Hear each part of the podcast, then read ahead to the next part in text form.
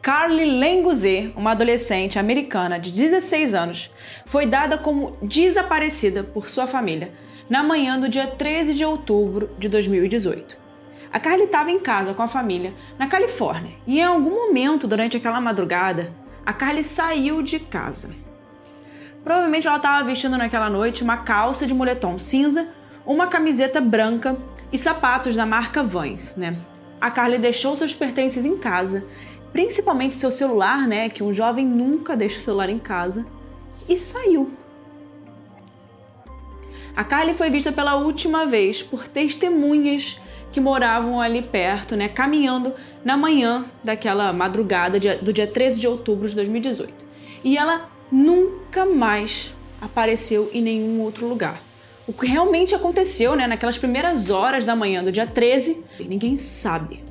Então esse é o caso de hoje aqui do podcast Casos Reais. Então, por favor, antes da gente ir para o episódio de hoje, já avalia aqui na plataforma que você estiver ouvindo, tanto Spotify, como Deezer, qualquer plataforma que você estiver ouvindo.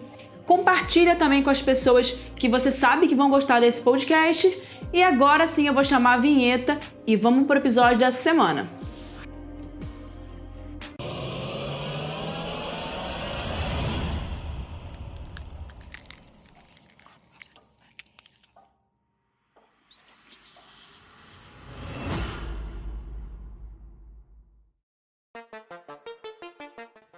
Depois que Zack e Lindsay, os pais de Carly, se divorciaram em 2004, a Carly começou a morar com a Lindsay na área de Bishop, na Califórnia. Bishop é uma cidade pequenininha, bem tranquila e com cerca de 14 mil habitantes.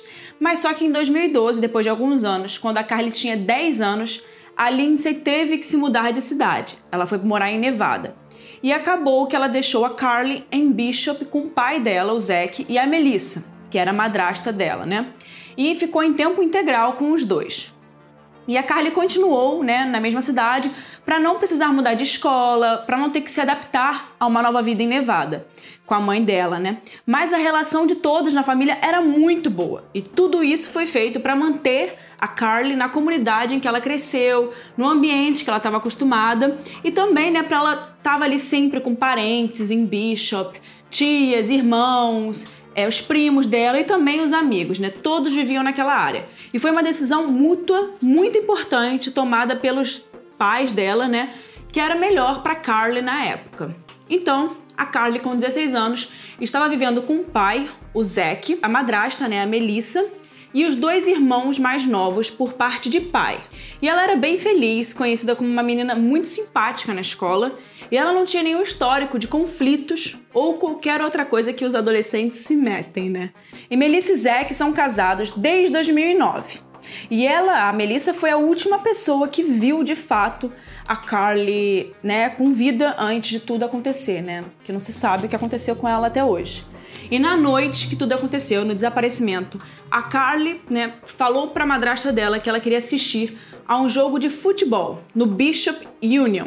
Se ela pretendia ir mesmo nesse jogo de futebol, e se ela acabou desistindo de ir por algum motivo, se talvez o grupo dela de amigos planejou fazer outra coisa depois, ou se ela nunca realmente pretendeu ir ao jogo de futebol, a gente nunca vai saber, né? Não se sabe. O que se sabe é que a Carly não foi a única adolescente a mentir, né, sobre que estava indo para esse jogo de futebol naquela noite. Então, se eles mudaram de ideia ou se eles nunca planejaram ir, não se sabe. Por volta das 7 daquela noite, a Melissa liga para Carly e pergunta, né, como que ela vai voltar para casa. A Carly disse que o namorado dela, o Donald, ia levar ela, né? E que estava tudo bem, né? Parecia tudo bem também durante a ligação das duas. Não tinha nada fora do normal. Não havia nenhuma indicação de que a Carly também não estava naquele jogo de futebol. E esse jogo estava programado para começar às 7h30 daquela noite.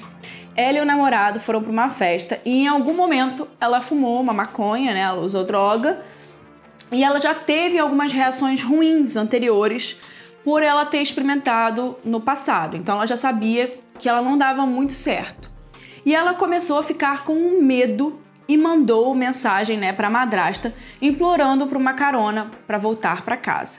A Carly disse que pro namorado, né, que ela não estava se sentindo muito bem e que ela estava querendo muito ir para casa naquele momento. Então a Melissa saiu para buscar a Carly na cidade, né? Porque era um pouco mais distante, né? Onde a família morava. Então a Melissa foi buscar a Carly lá naquele lugar ali onde ela disse que estava.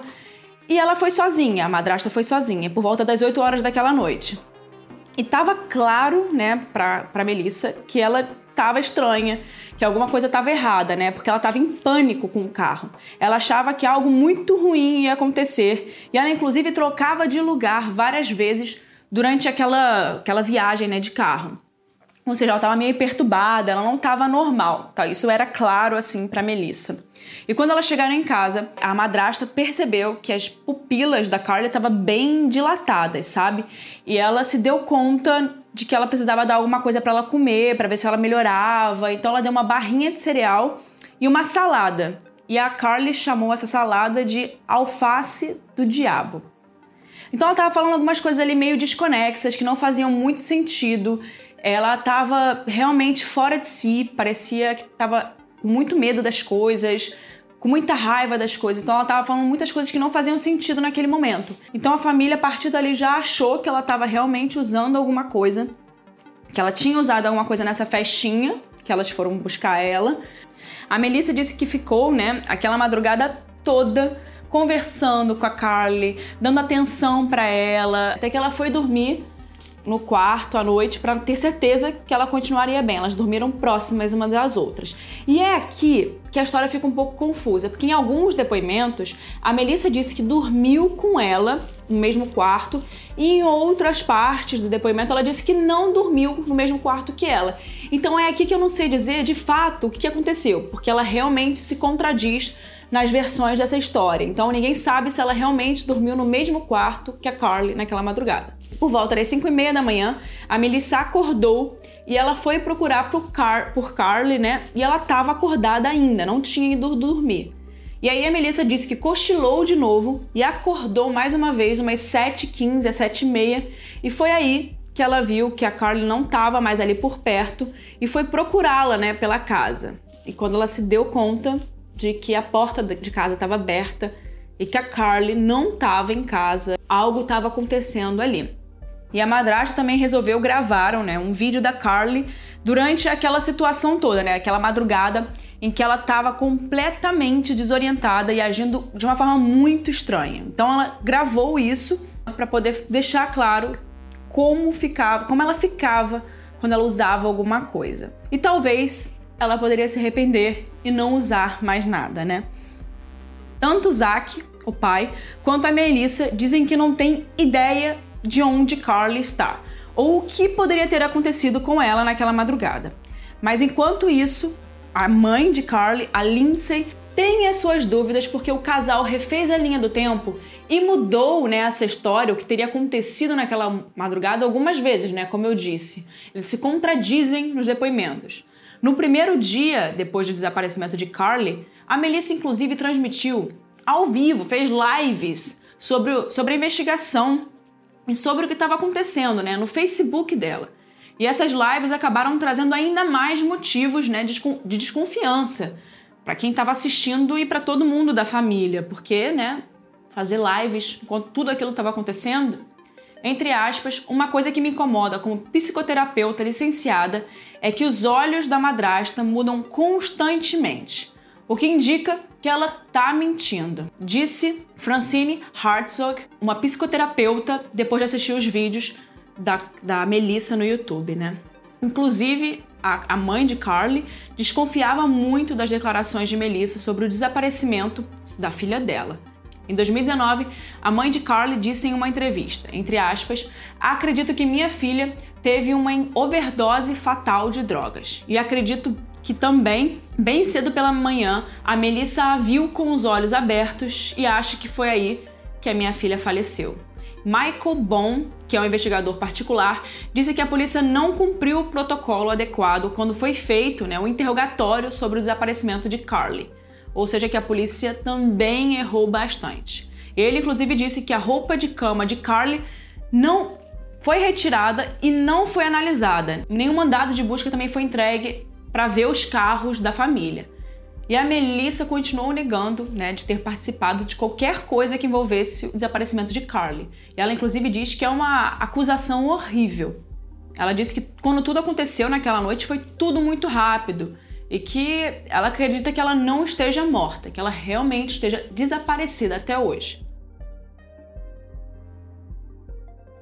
As autoridades publicaram um relatório dizendo que Carly Lenguzet foi reconhecida pela última vez em White Mountain, no State Road, ali bem perto de onde eles moravam, ou seja, alguns passos, não é nem quilômetros, é na mesma área onde eles moravam, e disse que Richard Ed foi a última pessoa que viu ela. Ele lembra que aquela manhã estava muito frio, em 13 de outubro de 2018, e o que chamou muita atenção dele foi ele ter visto uma menina jovem, né, de camiseta, passeando ali para aquela região nas primeiras horas daquela manhã. E essa menina tinha os cabelos compridos, usava uma calça jeans, uma calça cinza e estava sozinha. Ou seja, bate muito com o que estava acontecendo naquela madrugada. Ele disse que inclusive pensou que era meio estranho, né? E levou isso para o FBI. E ela estava agitando um papel no braço. Parecia que ela estava acenando assim para o ar quando ela estava passando. E pouco tempo depois, naquela madrugada, por volta das 8 da manhã, uma mulher foi bater na porta dele, perguntando se ele tinha visto a filha dela. E aí o Ed disse que provavelmente sim, e foi aí que ele se ofereceu, né, para ajudar e a falar o que ele tinha visto sobre a garota que estava desaparecida. E a polícia acredita que ele pode ter sido a última pessoa que viu a Carly Lenguzet com vida andando. Durante uma coletiva de imprensa, o gabinete do xerife do condado de Mono declarou que as investigações sobre o desaparecimento de Carly só serão retomadas até que tenha uma nova pista. Ainda assim, eles nunca tiveram nenhuma pista concreta sobre esse caso. Então isso é um problema, né? Inclusive o xerife afirmou que o caso continua uma investigação de pessoa desaparecida, né? Não de pessoa morta, enfim, não de um caso criminal. Mas as autoridades estão considerando todas as possibilidades. E eles dizem que depois de todos esses anos, eles não estão mais perto de encontrar ela. A mãe de Carly, Lindsay, que participou dessa entrevista coletiva, disse que não há um único dia que ela passe sem que ela se lembre da filha, sem que ela pense na filha. O pai, o Zack, e a madrasta, a Melissa, também estavam presentes nessa coletiva e também, né, falaram bastante sobre como eles se sentem. A recompensa até hoje do FBI oferece, né, para qualquer informação que leve à localização da Carly ou qualquer notícia sobre ela é de $5.000. Então é esse o caso da Carly. Até hoje é um mistério. Não dá para saber muito bem o que aconteceu. Eu tenho a minha opinião, então esse é o momento da minha opinião. Eu gosto sempre de dar minha opinião no final, né? Eu acho que é sempre muito importante. Eu acho que realmente alguma coisa aconteceu ali relacionado à droga. Naquele momento ali da madrugada, ela realmente não reagia bem e ela já sabia disso, já era conhecida, né? Os amigos, a família, todo mundo já conhecia, já sabia que ela não reagia muito bem a esse tipo de substância, que no corpo dela não fazia bem, na cabeça dela não fazia bem. E ela provavelmente usou alguma coisa um pouco mais forte do que ela costumava usar, do que os familiares sabiam que ela usava, e aquilo não fez bem para ela definitivamente, e eu acredito que realmente ela saiu andando. O FBI não ia deixar nada passar dentro daquela casa que fosse suspeito. Então, assim, eu vi muitas coisas no Facebook, nas redes sociais sobre esse caso. As pessoas realmente acham que algo tem a ver com a Melissa, com a madrasta, mas eu não sei porque o FBI não ia deixar passar tantas coisas assim que eles poderiam ter pego, né, da família. Então é isso, esse é o caso de hoje. O caso da Carly é um mistério, até hoje eu fico tentando entender. Se você quiser acompanhar, tem muita coisa no Facebook sobre o caso dela, tem muita coisa nas redes sociais, no Reddit sobre o caso dela, porque realmente até hoje as pessoas estão procurando por ela até hoje, porque não faz sentido. Uma menina jovem, bonita, como é que não tem nenhuma pista sobre ela, né? Como é que não consegue nem achar um corpo que seja, depois de tantos anos, né? Então esse foi o episódio de hoje, espero que vocês tenham gostado, esse caso realmente é muito doido. Então, se você quiser deixar alguma opinião sobre o que você acha, me manda no meu Instagram, @erica_mirandas, que eu quero ler o que você acha, sua opinião sobre esse caso. E claro, também compartilha aí com alguém que você acha que vai gostar, ou compartilha também nos seus stories, me marca que eu sempre reposto vocês. Então até o próximo caso, vejo vocês semana que vem.